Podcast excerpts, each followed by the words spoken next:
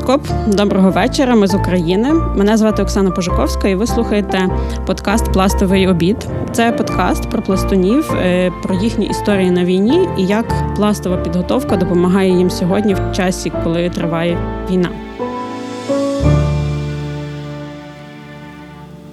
Слава Україні! Героям слава! Це подкаст про пластунів на війні. Е, і сьогодні з нами Ірина Вовк, львівська пластунка, письменниця, військова журналістка, волонтерка, колись керівниця благодійного фонду, а сьогодні речниця парку культури. І отак про Іру відгукуються її друзі. Привіт! Хочу вас познайомити з Іриною Вовк, журналістка, редакторка, письменниця, кореспондентка, документалістка, волонтерка, пластунка, мама чудового синочка. Дуже багато всього об'єдналось в Іриному житті. Вам точно буде цікаво з нею поспілкуватись. Ірина Вовк це людина з великої літери. Вона як волонтер, як людина, як автор багатьох книжок про спогади про хлопців, які загинули, і про живих. Іра волонтерить з 2014-го. Ну і саме тому мені її радили покликати на цей подкаст. Всі, всі, всі, кого я питала, а кого покликати, всі казали Іро Вовк, обов'язково Іро Вовк. Так що я рада, що ти тут. Е, Я теж. Та з 2014-го Іра волонтерить. Вона об'їздила всі всі оці, що що для нас є просто міста. Ну, наприклад, для мене це є точки на карті, там якийсь Ізюм, Слов'янськ, щастя. А Іра у всіх всіх них була і багато разів. І я хотіла тебе спитати, Іра, таке спочатку питання: як як тебе називають вояки? Може, вони якось мають до тебе, не знаю, псевдо чи якось особливо тебе називають? Ні, Псевдо ніякого нема. Я коли приїжджаю, то вони там е, вже їду маленька. Тому типу, вони мене зазвичай називають так, тому що це переважно типу, якісь великі великі вояки. Типу, понятно, що я для них виходжу в кедах така маленька. Ну тоді так і кличуть. Угу. А якби ти сама воювала, то який би рід військ ти, ти б брала? Пішла би в морську піхоту чи літати? Не Ні, думала мене, про це? У мене особливий сентимент до протиповітряних сил, протиповітряної оборони, тому ППО, напевно, би пішла. Але я так не буду роздумувати, бо я ж не вояка, і напевно для цього. Ну, не напевно, а точно для цього треба трохи більше підготовки, ніж маю я, а я її маю зовсім зовсім трішечки.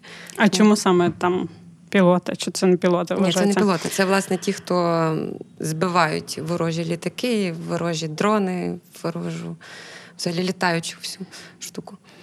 А чому до нього такий сентимент до них? Напевно, тому що в мене дуже багато друзів в тих військах. Я зараз найбільше займаюся забезпеченням саме цих військ.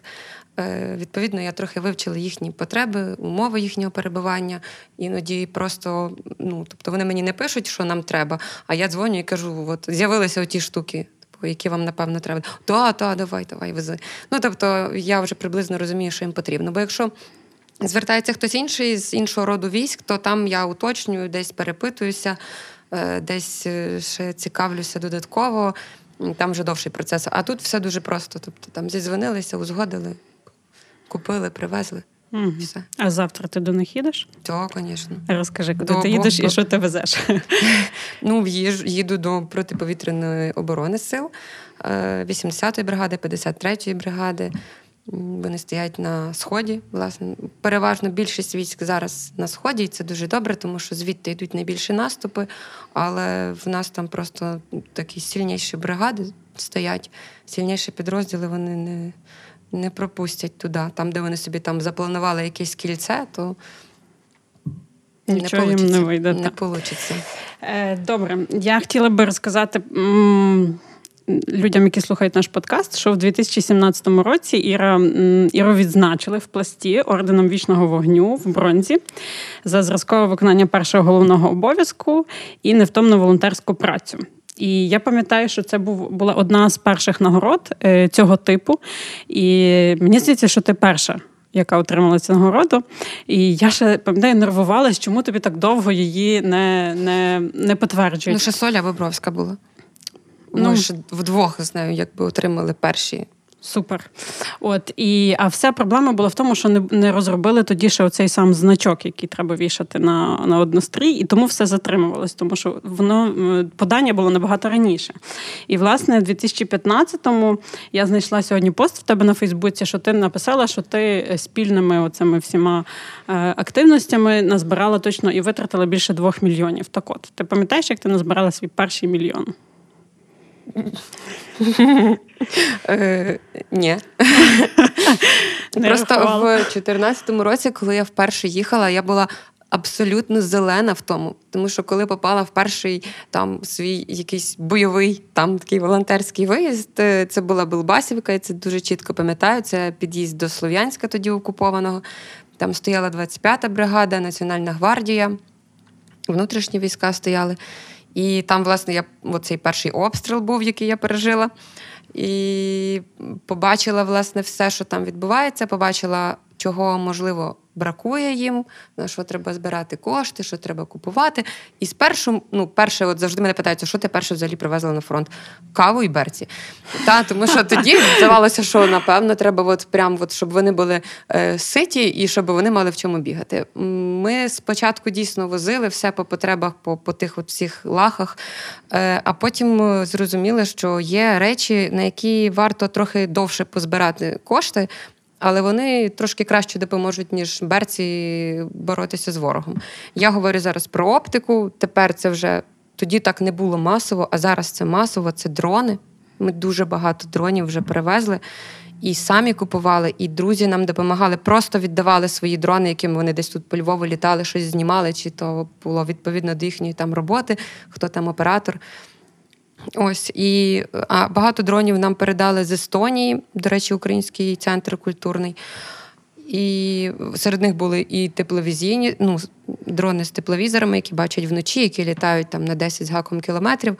Тобто це така вже потужна штука, е, яка є дороговартісною. Будь-який дрон, в принципі, якщо він добрий, він дороговартісний. І ми зараз е, виключно от на це працюємо. Звичайно, якщо хтось мене там попросить докупи нам там 10 штанішок, то ми там докупимо тих 10 штанішок, якщо ми вже збираємося до них. uh Але такого, що там прийде запит на 100 форм, 100 берців, і, і я не знаю, там 100 панам, то ясно, що я на ну, не те, щоб не звертаю уваги, просто я цим не буду займатися, бо я працюю з іншими речами.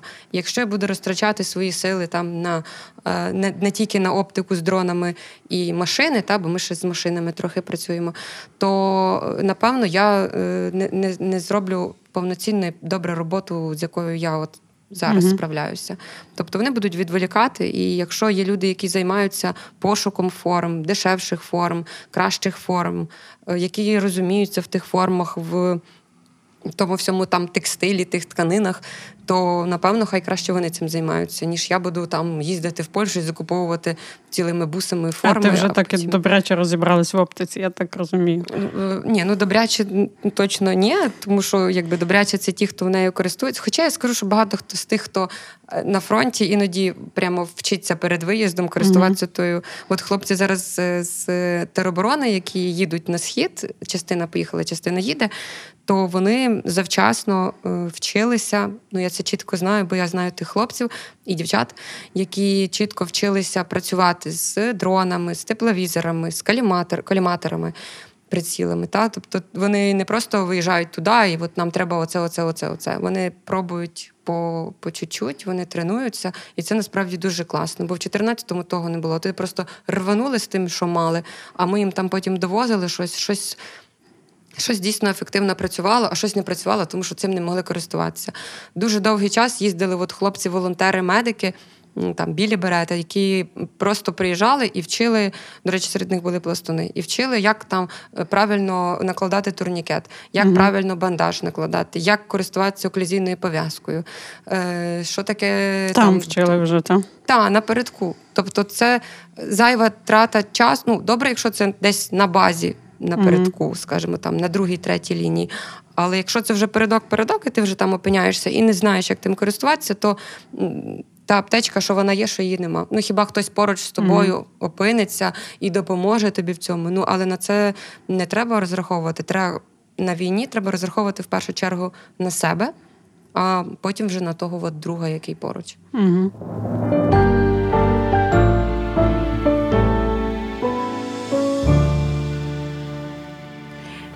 Я ще хотіла крайнє питання про війну. Ти згадувала про свій перший обстріл.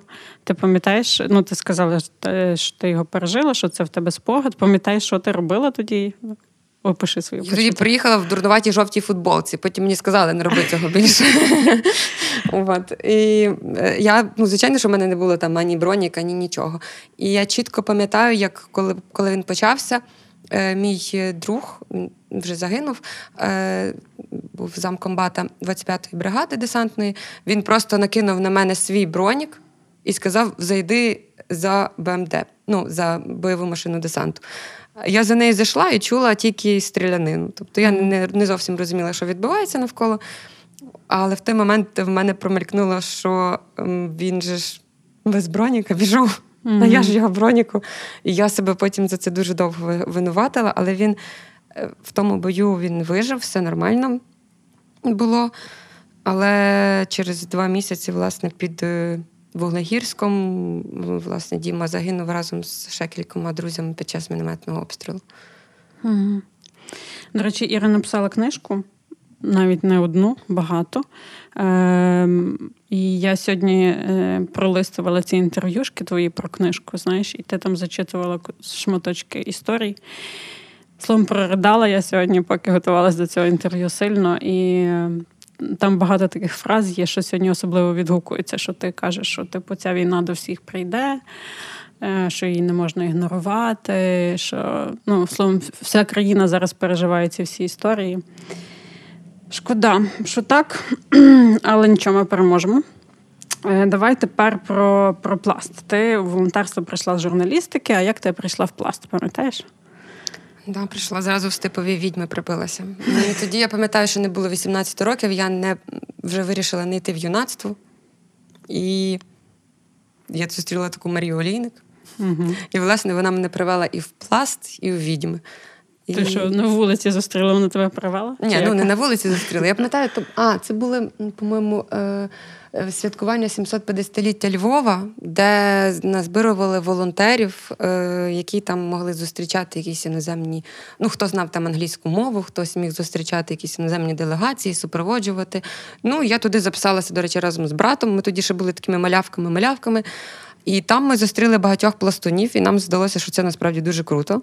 Угу. От і Андрій Бліновський тоді мене познайомив з Марією Олійник, і Марія Олійник мене привела в пласт в відьми. Там. Отак Мгм. це було. Круто. Ем, а пам'ятаєш е, свою присягу, яку ти складала пластово? Тато було на таборі, причому ем, ну, на юнацькому таборі, де я була вихо- вихо- виховницею, так, інструктором, теж з Марічкою Олійник. Угу. І це було, я намагаюся згадати, Лобохорі. І там, власне, вночі і так було все класно, коротше, по відьомському таємничо, і я складала присягу. Так, я це пам'ятаю. Угу. Е, а ну, якийсь алярм, напевно, був там? Чи це було тільки для тебе без юнак? Це було, там ж юнацтво просто Мгм. було, і ну, тобто тільки провід був. О, то взагалі в тебе таке дуже камерне виходить було цей. А ти цей е, поверталася в цей момент якось е, після 24 лютого, чи взагалі в цей момент? Чи згадуєш його, як ти складала присягу? Ну, він мені просто ну, пам'ятається як такий, та, і завжди пам'ятався.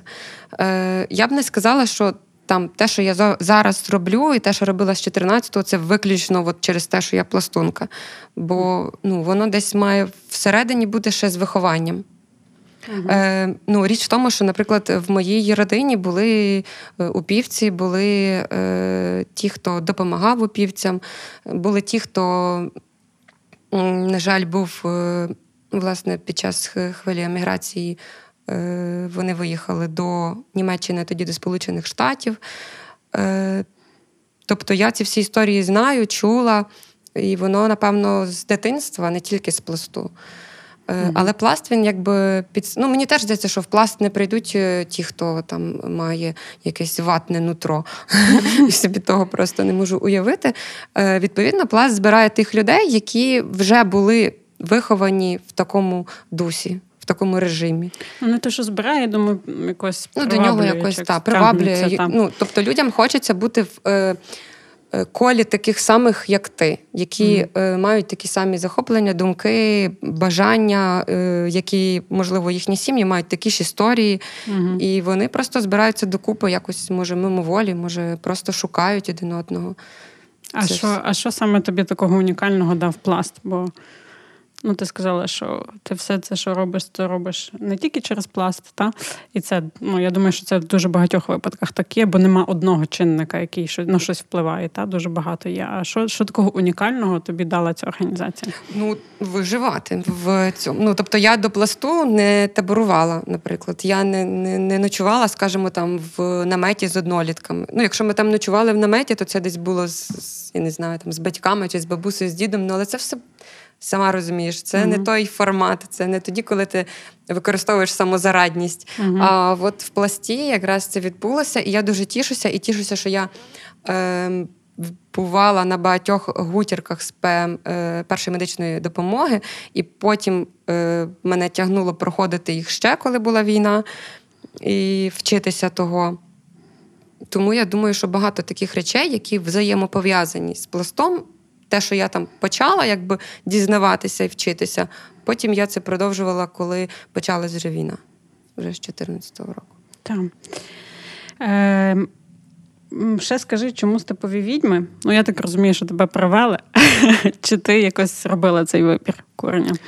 Е, Ну, е, Андрій тоді мені розповідав, що є багато різних коренів, але от степові відьми. Дякуємо, Андрій. Я знаю, що ти це будеш слухати. Вот. І, е, та, ну, тобто, в мене враження було взагалі, що коли я зустріла Марічку Олійник, то це така от своя своя людина. Угу. І мені з нею було комфортно, і коли вона привела мене в коло таких самих, як вона, мені там стало там в п'ятеро та, чи в шестеро комфортніше, ну, бо скільки там було вже відьом? Так, сім. Чи ну, це сьома було. Сьома. Тобто, це були е, люди одного духу. От вони якісь такі були всі дуже мені здавались особливими. Для Ясно, довідки що... сьогодні 54 відьми є. Тоді було 6, коли Іра прийшла, а зараз 54. Ціла купа. Е, Та, і власне я пам'ятаю, бо я ж теж скорення з тобою відьми. Тут цей приховується, але насправді так і є. Я пам'ятаю, що ти займалась дуже багато благодійними проектами. Тобто, оця така внутрішня доброта в тобі була. Розкажи про якийсь улюблений проект, або чому взагалі тебе так вабили оці благодійні проекти? Ну, в нас в курені є Люба Журко, яка, напевно, як мені здається, це такий прямо генератор благодійних е, якихось проєктів і акцій була. І ті, хто хотів е, займатися цим, вони долучалися до Люби, mm-hmm. і Люба знаходила кожному справу по. Mm-hmm по своєму. Делегувала. Так, та, делегувала. І та я пам'ятаю, що е, це була скільки коштує любов.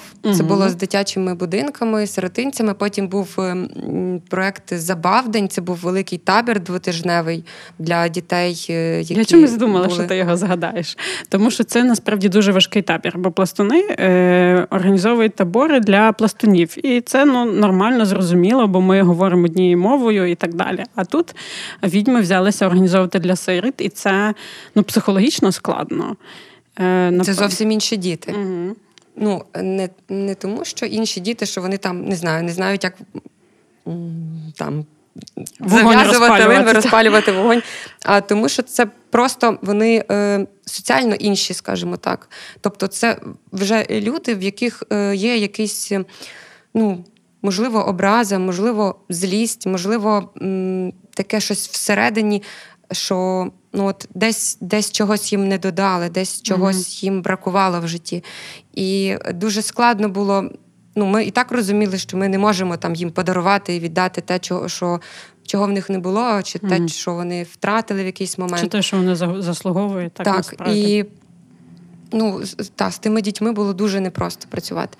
Але ну, якось ми порозумілися, якось цей табір відбувся. Мені здається, що він відбувся добре, та не без всяких там різних казусів, тому що ці ці діти були такі дуже особливі. Наприклад, там ем, ми не могли там знайти 13-річного хлопчика, з'ясувалося, що він десь намагався вибратися з території табору, щоб купити цигарки. Ага. От, І ми їм, ну, ми розуміємо, в яких умовах він росте. Ми розуміємо, що ну, в нього там нема мами, в нього нема тата. І м- він десь чогось набрався не того, чого мав би. Угу. І якимось чином там дитину зараз перекрої, ну причому підлітка, це не дитина, це підліток. Його зараз перекроїти, там перенаправити в інший напрямок це дуже складно. Тому, е, ну, а для нас, як для пластунів, там це типу, було дуже дивно. Боже мій там 12 років дитина шукає, де цигарки купити. Mm-hmm. Ось, але ну, він не купив цигарок, е, ми йому пояснювали, він злився, потім ображався, потім якось порозумілись і mm-hmm. обійшовся без цигарок. Угу. Але я тебе перебила. Ти ще щось хотіла сказати про благ... про благодійні проекти? Чи? Ну от з відьом це почалося завдяки Любі, завдяки забавню, скільки коштує любов.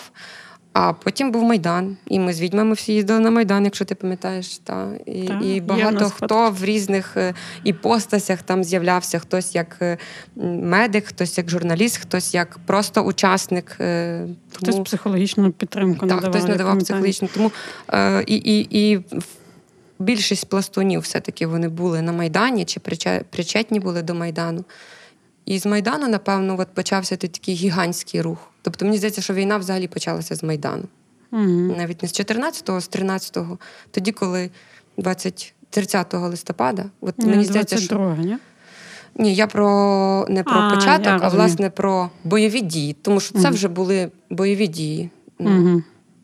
В якійсь мірі, в якомусь розумінні. І мені здається, що це власне день початку війни проти проти України.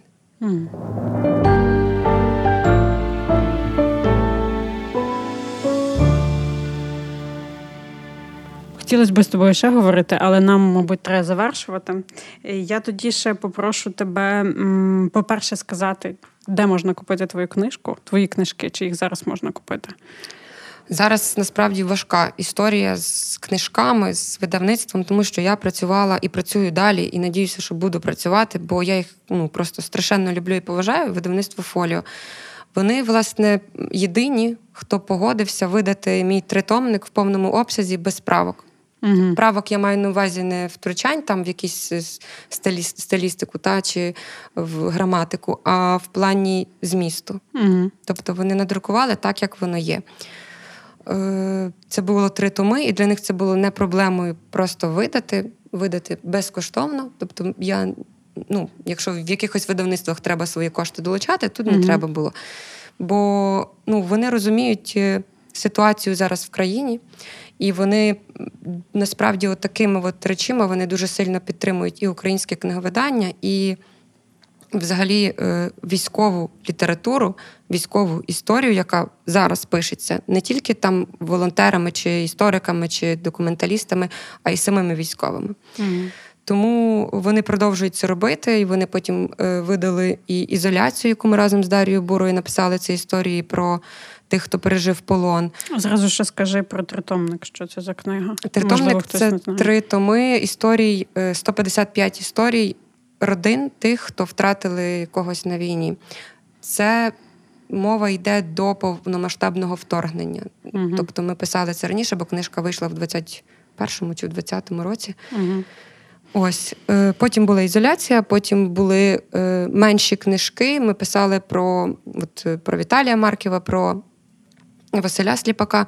Е, зараз я написала книжку про пластуна Віктора Гурняка.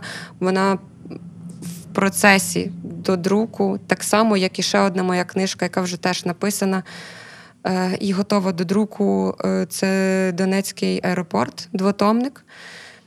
Ми плану... Я дуже наділася, що вона вийде вчасно, ну, вийде на початку е... лютого. Ні, ні, ні, ні. На початку вона мала вийти ну, перед арсеналом. Ми mm-hmm. ж жили тоді трохи іншими, іншим, іншим життям. життям. Так. А так сталося, що видавництво, яке було в Харкові, воно відповідно в якійсь мірі припинило, призупинило роботу переходило там в інші міста, у Львів, у Київ, і вони намагаються далі працювати. І насправді мені якось так було дуже так. Є якісь такі моменти, коли ти якби розумієш, що воно все одно йде так, як йде, але стає так якось дуже боляче через якісь такі дуже е, особистісні речі. В книзі про Донецький аеропорт е, є дуже багато історій, дуже багатьох військових, е, місцевих з Донецька, Там просто дуже велика кількість людей, які розповідали про оборону Донецького аеропорту, яка тривала трохи більше, ніж 242 доби, mm-hmm. значно більше. Е- І, власне, одним із них був Руслан Боровик, мій друг, Багдад позивний. І він ми з ним, він дуже багато допомагав мені редагувати ту книжку, поправляв щось, уточнював. Е, і він настільки це просто якось робив. І ми домовлялися, що от ми зробимо презентацію, от ну, треба щось таке класне придумати. Угу. От, Але Руслан загинув 30-го е, числа, і ми не встигли. Так. Не встигли видати.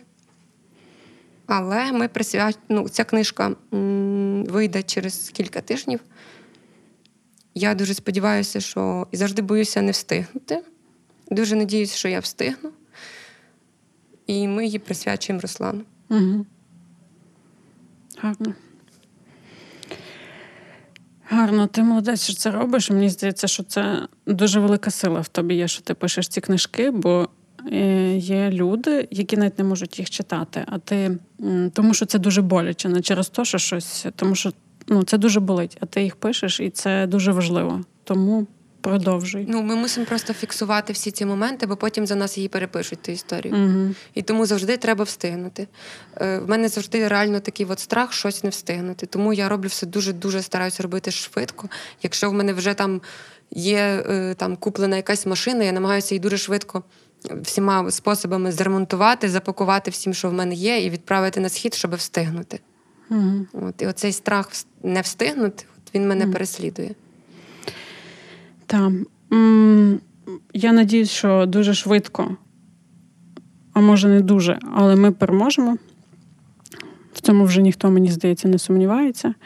Е, і нашу всю енергію будемо скеровувати на благодійні проекти, на на тих військових, які повернулися, повернуться з фронту, щоб відроджувати нашу державу. Дуже тобі дякую, що ти є, що ти працюєш. І я думаю, що всі наші слухачі теж Дякую тобі.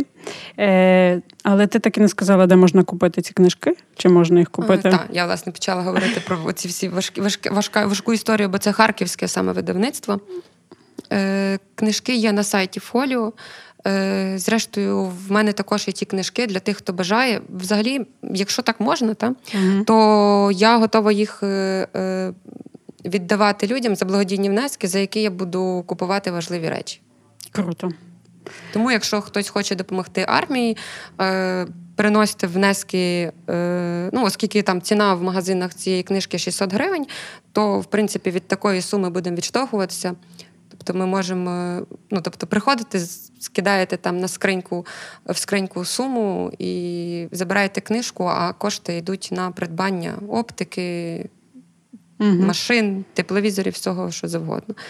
І буде ваш швидко, Там. щоб ми все встигли, щоб Іра все встигла. Е, Дякую тобі, Іра. Е, Дякую, що слухаєте цей подкаст. Підтримуйте е, Ірину збірку і, взагалі, інші збірки пластунів, які збирають щось для допомоги армії. Дякую, Радіо Сковорода.